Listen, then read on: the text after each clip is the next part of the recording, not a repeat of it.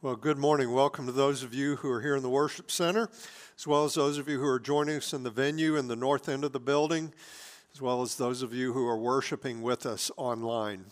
Today's the first Sunday of Advent, and Advent is the season where we celebrate uh, the, the first coming of Christ 2,000 years ago, and we anticipate the second coming of Christ at some undisclosed time in the future.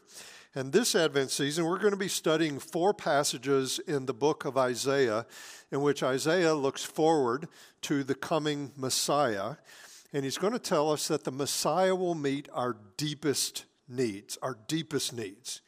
And all of us would say that we have felt needs, and they're valid felt needs. There's nothing trivial or insignificant about them. We have felt needs related to our health and our physical well being, related to our financial well being. We have felt needs relationally, and all of those are valid. But the sober reality is, is this possible to have all of our felt needs met and still have our deepest needs unmet? We have deep, deep needs that only God can meet directly. What Isaiah tells us is that the Messiah will meet those deepest needs. Specifically, we're going to see how the Messiah, Jesus, meets our need for hope. We'll look at that today in Isaiah 9. Our need for deliverance, Isaiah 42. Our need for forgiveness, Isaiah 53. And then finally, our need for a sinless eternity, there will be a day, sooner or later, in every single one of our lives where the only thing that matters is where am I going to spend eternity? Will I spend eternity in a sinless new heaven and new earth with God Himself? And so, whether you're a devoted follower of Christ or whether you're, you're basically kind of cautiously tiptoeing in and considering the claims of Christ. We're going to challenge you to receive everything that God wants to give you through his Messiah. God wants to give you hope, he wants to give you deliverance, he wants to give you forgiveness, and he wants to give you a sinless eternity. Well, today we begin in Isaiah 9, verses 1 through 7. so I would invite you to stand as I read that passage. We're in Isaiah 9, verses 1 through 7.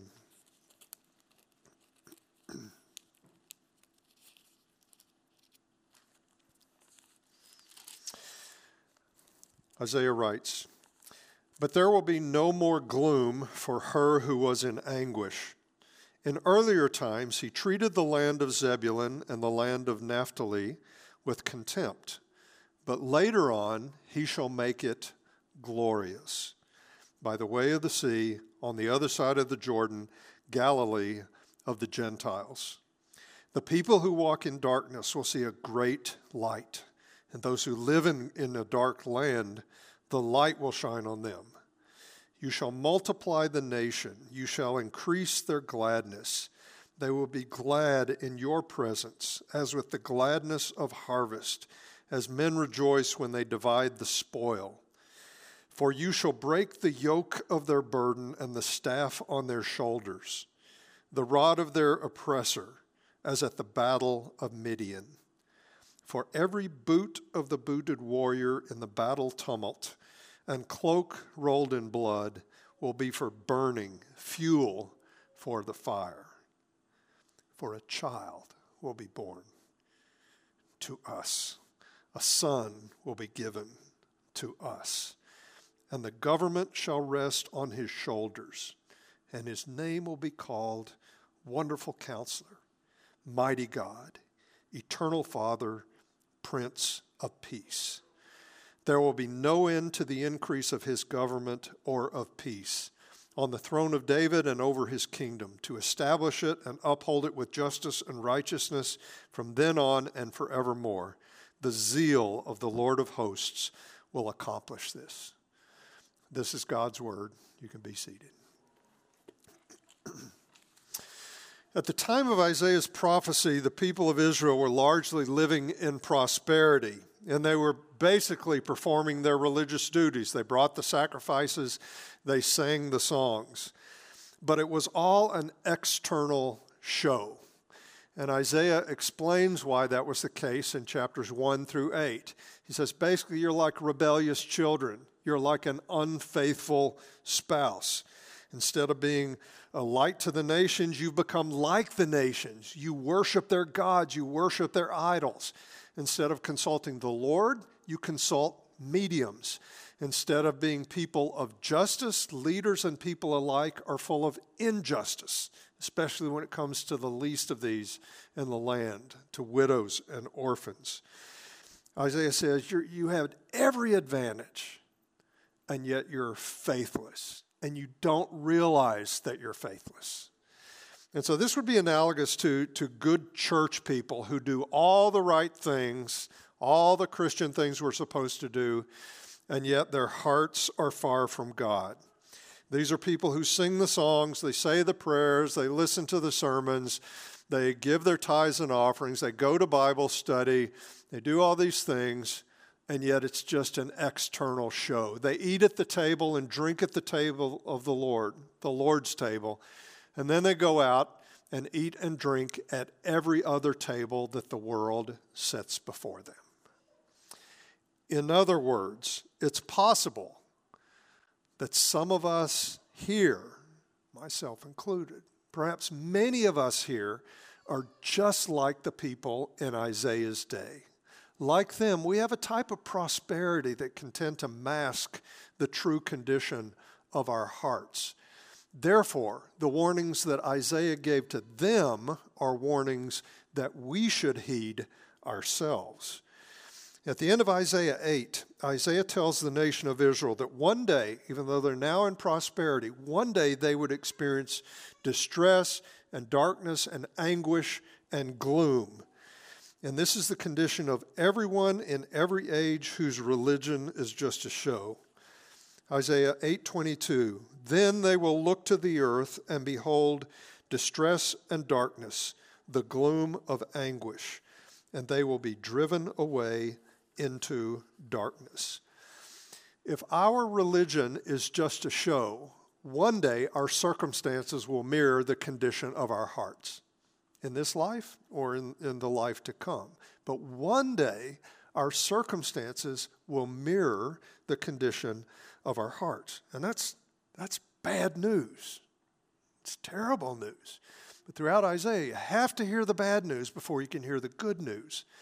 And so the good news is beginning in Isaiah 9, Isaiah looks further into the future and he sees hope we see in, in, Isaiah 9, 1 through 3, a promise of hope, and then verses 4 through 7, we see the explanation of hope.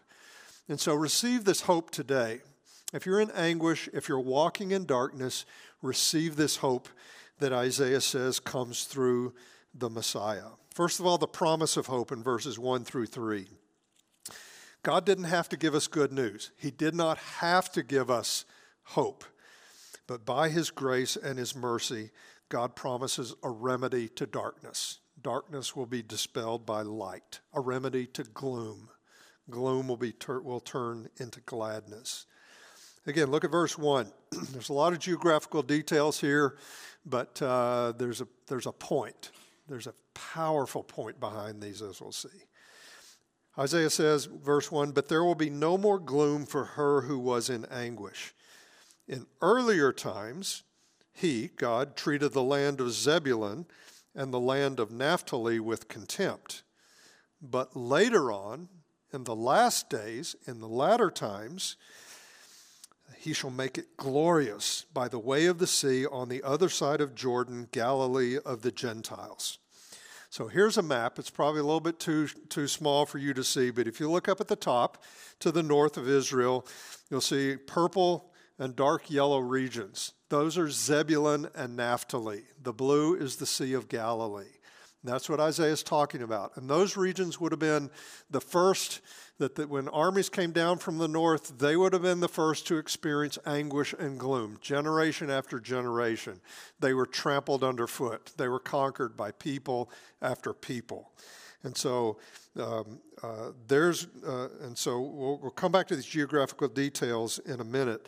But whereas God treated these lands with contempt in earlier times because of their rebellion, In the latter times, later on, there will be no more gloom, no more anguish. And so, uh, all of history can be divided between the earlier times and the latter days. And the New Testament says that these latter days, or these last days, begin with the ministry of Jesus. Beginning in verse 2, Isaiah describes what would happen in these days. There will be anguish, but then later on, the people who walk in darkness will see a great light. Those who live in a dark land, the light will shine on them. Verse 3, he says, You shall multiply the nations. That's the covenant promise. He told Abraham, I'm going to make your descendants as numerous as the, the sand on the seashore, as the stars in the sky. You shall increase their gladness. Instead of gladness, instead of gloom, they're going to have gladness.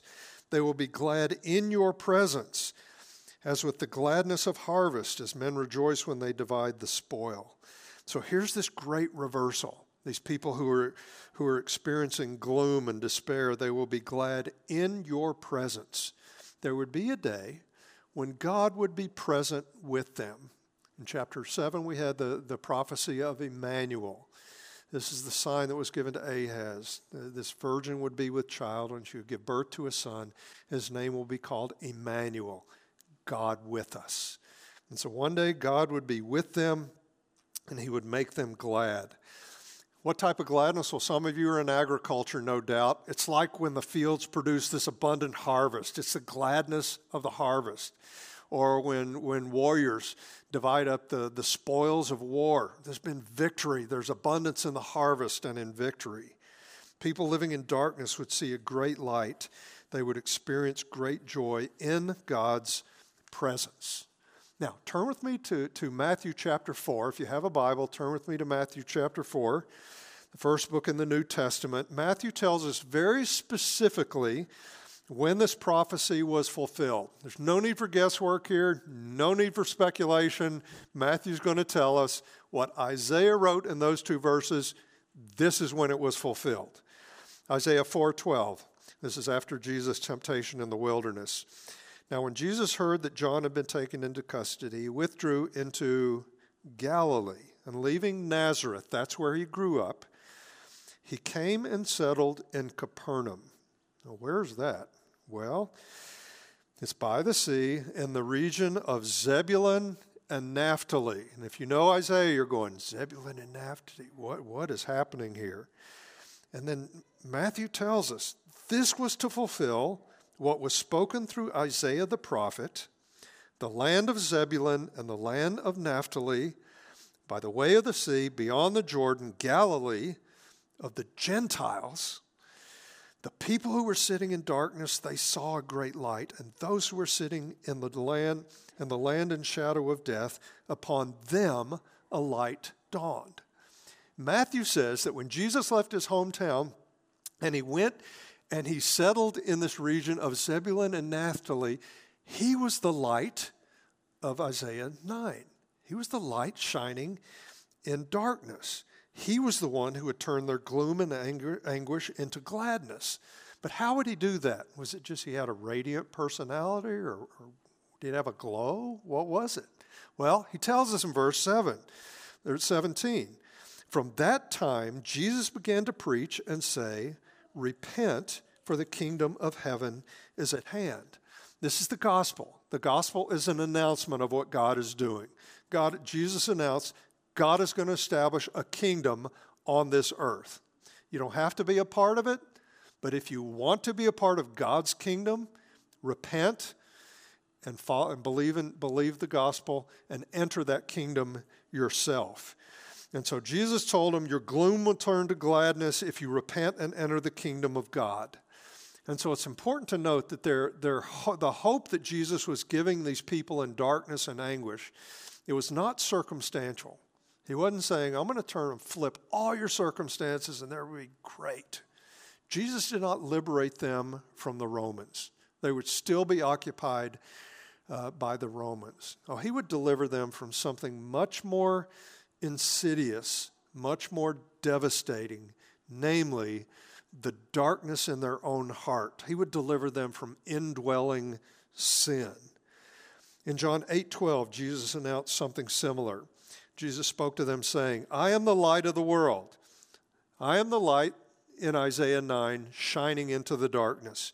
And then he said, He who follows me will not walk in the darkness, but will have the light of life.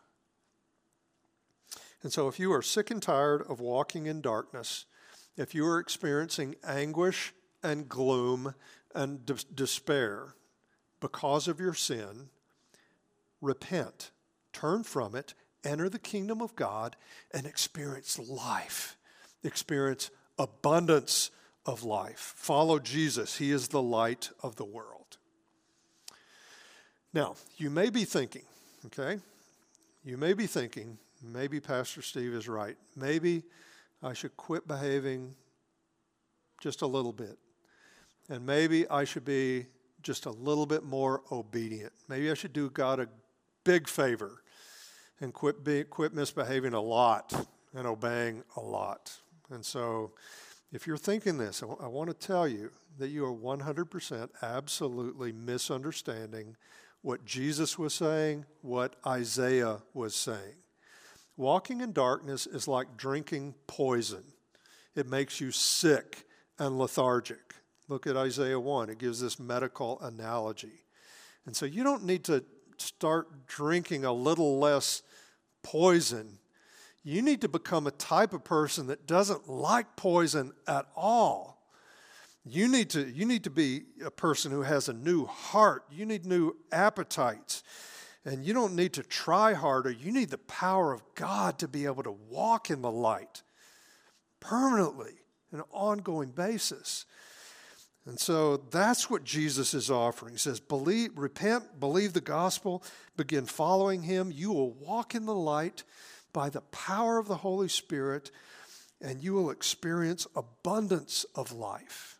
That's the hope that Jesus is offering us. That's the hope that Isaiah talked about. And I know you know this, but you need a hope that goes beyond a vaccine and beyond COVID. You need a hope that goes beyond this election cycle, right? You need a hope that goes beyond the grave. That's the hope that Jesus is offering you, okay? And so don't think small, think big. Don't think partial, think absolute. This, this is what God is offering. Now, how's he going to how's he going to bring this about? Let's return to Isaiah 9. We've seen the promise of hope. Let's look at the, the explanation of hope in verses 4 through 7. In these verses, we find how God delivers on this hope. And you'll notice that verse 4, verse 5, and verse 6, they all begin with the word for. He's saying, for. This, this is why. This is, this is the explanation of how God's delivering on the hope that, that he just described. He said, For, verse 4, for you shall break the yoke of their burden and the staff on their shoulders. In other words, you're no longer going to be oppressed. You're no, no longer going to be in bondage. The rod of their oppressor, as at the battle of Midian. Read about that in, in uh, Judges 6 and 7 sometime. The battle, Gideon was the, uh, the judge then. But God said, Gideon, here's the battle plan. I want you to whittle down these, this army of thousands to 300 people and you're going to attack by blowing trumpets and smashing pots, okay?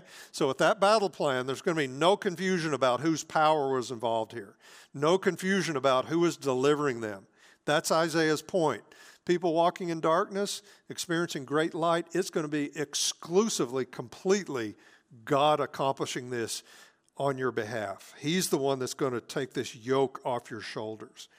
Verse 5 for every boot of the booted warrior in the battle tumult and cloak rolled in blood, it will be for burning, fuel for the fire. Some of you are in the military, probably. Imagine your commander saying, okay, bonfire, bring your boots, bring your backpacks, bring your ammo, bring your weapons, throw them in the bonfire. What would that mean? You're not going to war again. Battle is obsolete. And that's what is promised by this, this, this hope that Isaiah is talking about. True peace, true shalom will be established in a very permanent, comprehensive way. And then we come to verse 6, and you have to wonder did, how much of this did Isaiah understand? did, did he have any idea what he was actually prophesying? And so, this is the ultimate reason why people walking in darkness would see a great light. He says, For a child, a child will be born to us, a son will be given to us. He's saying our hope is going to be is going to come through a child. And so the fact that a child will be born indicates that this this this person is coming into the world just like everybody else. He's going to be born of a woman. And the fact that a son is given means it's going to be a gift from God. And the fact that the fact that the child is born to us and the son is given to us means that we will reap the benefit of this child. And the New Testament very explicitly says Jesus is this Messiah. He is this child that was given. Uh, John 3:16 For God so loved the world that he gave. What did he give? He gave a son. This is the son who was given so that all who believe in him will not perish but will have eternal life. And so uh, that's the child, that's the son. He adds, again in verse 6, and the government will rest on his shoulders. And so, whereas the, the yoke and the, the staff will be taken off of our shoulders, this child will shoulder the entire government. Ultimately, Isaiah is saying that this child, this son, would rule the entire world. But the question is left open. So, or the question comes to mind what type of ruler will he be? Will he be like all the other rulers in Israel? Will, will, he, will he eventually do some good things and some bad things? Will he eventually turn into a tyrant? What will he be like? Well, we find out that Isaiah uses terms in these, this fourfold description, terms that are, are usually reserved exclusively for God. And he gives this fourfold uh, description, these four names or qualities. First, he is wonderful counselor. Literally, he's a wonder of a counsel, counselor. Unlike other rulers of Israel, or America for that matter, this ruler would have supernatural wisdom. He wouldn't need counsel from others, he would give counsel to everyone. Second, he is mighty God. And that's the same term that's used of God himself in the very next chapter in Isaiah 10 21. Isaiah is saying that this son, this child, will have the type of might that only God has. And so there are hints like this throughout the Old Testament that God himself would one day take on flesh and blood and dwell among us. Uh, the, the early church described the identity of Jesus. One of the ways it described him, he's fully God and fully man. It's hinted at here and elsewhere. Third, he's eternal father. This king would have the qualities of a father that God has qualities like concern and compassion for his children, uh, concern for the helpless in the world. And he would have those qualities eternally wouldn't be a flash in the pan. He is eternally this Father. And fourth, he's the Prince of Peace. In Isaiah, the term prince is used of, of someone who's kind of an administrator for the will of the king. And in this case, this Prince of Peace will spread peace. He'll spread shalom in a very comprehensive way. You may remember at the birth of Jesus, we actually sang it earlier, Luke 2:14. The angels cried out, "Glory to God in the highest, and on earth peace among men with whom he is pleased. Isaiah 9 7, this is how, how comprehensive and permanent this king would reign. It says, There will be no end to the increase of his government or his peace. The government of this child, of this son, it would expand and increase until he ruled the whole world. And wherever he rules, peace will be there as well. Continuing in verse 7 on the throne of David and over his kingdom to establish it and to uphold it with justice and righteousness from then on and forevermore. And it's not going to be a timid action that God takes. The zeal of the Lord will accomplish this. And so notice that this Davidic king will establish an eternal kingdom with justice and righteousness. And we'll talk about those two terms more in, in coming weeks. But I want to say a few terms about justice uh, because, because we need to understand what the Bible means when it uses that term. When we use the term justice, we tend to think about fairness, right? And I dare say that everyone hearing my voice would say, Yeah, I'm all for justice. I want a type of society where everybody plays by the same rules. I don't want I don't want injustice where the strong have one set of rules, one set of regulations, and the weak they have a whole different set. No, we want justice. We don't want people to get away with violence and murder if they, they happen to not get caught or they happen to be in, in power. We don't want a set of lenient laws for people with one color of skin and very harsh laws for everybody else. No, we want everybody to be rewarded and punished fairly, right? I mean, that's what we want. That's the way we're supposed to treat each other without partiality. That's the way we want our governments to run. And so we, we advocate for that and we work for that and we pray for that type of justice. We need to understand that when the Bible says that God is setting up a kingdom based on justice and righteousness, what it's saying there is that God Himself does not play favorites. Okay, God doesn't play favorites. And so, what it means, and this is a sobering reality, it means that everybody will be rewarded and punished fairly. Okay? It's true whether you're rich or poor. It doesn't matter your ethnicity. It doesn't matter what culture you live in around the world. Everyone will be rewarded or punished fairly. And I say that's a sobering reality because every single human is sinful by birth, by, by nature, and by choice. Okay? And so every single human, if we get justice, what we deserve, we deserve the wrath of God. And so I don't know about you, I don't want God's justice. I want God's mercy. I don't want God to give me what I deserve because of the things that I've thought and said and done. No, I want mercy. And in His grace, that's what God has provided in this child who was born, this son who was given. He says, I will give you mercy. He is the payment for your sin. When Jesus died on the cross, the justice I deserved, it fell upon Him. And so when I trust in Him, then, then God is not only just because my sin was paid for, God's not unjust. He can't say, "Oh, Rod, he's a great guy. I'm not even going to think about his sin. Don't don't bother." No, he's just. Sin has to be paid for, but he's also the justifier of those who believe in Jesus.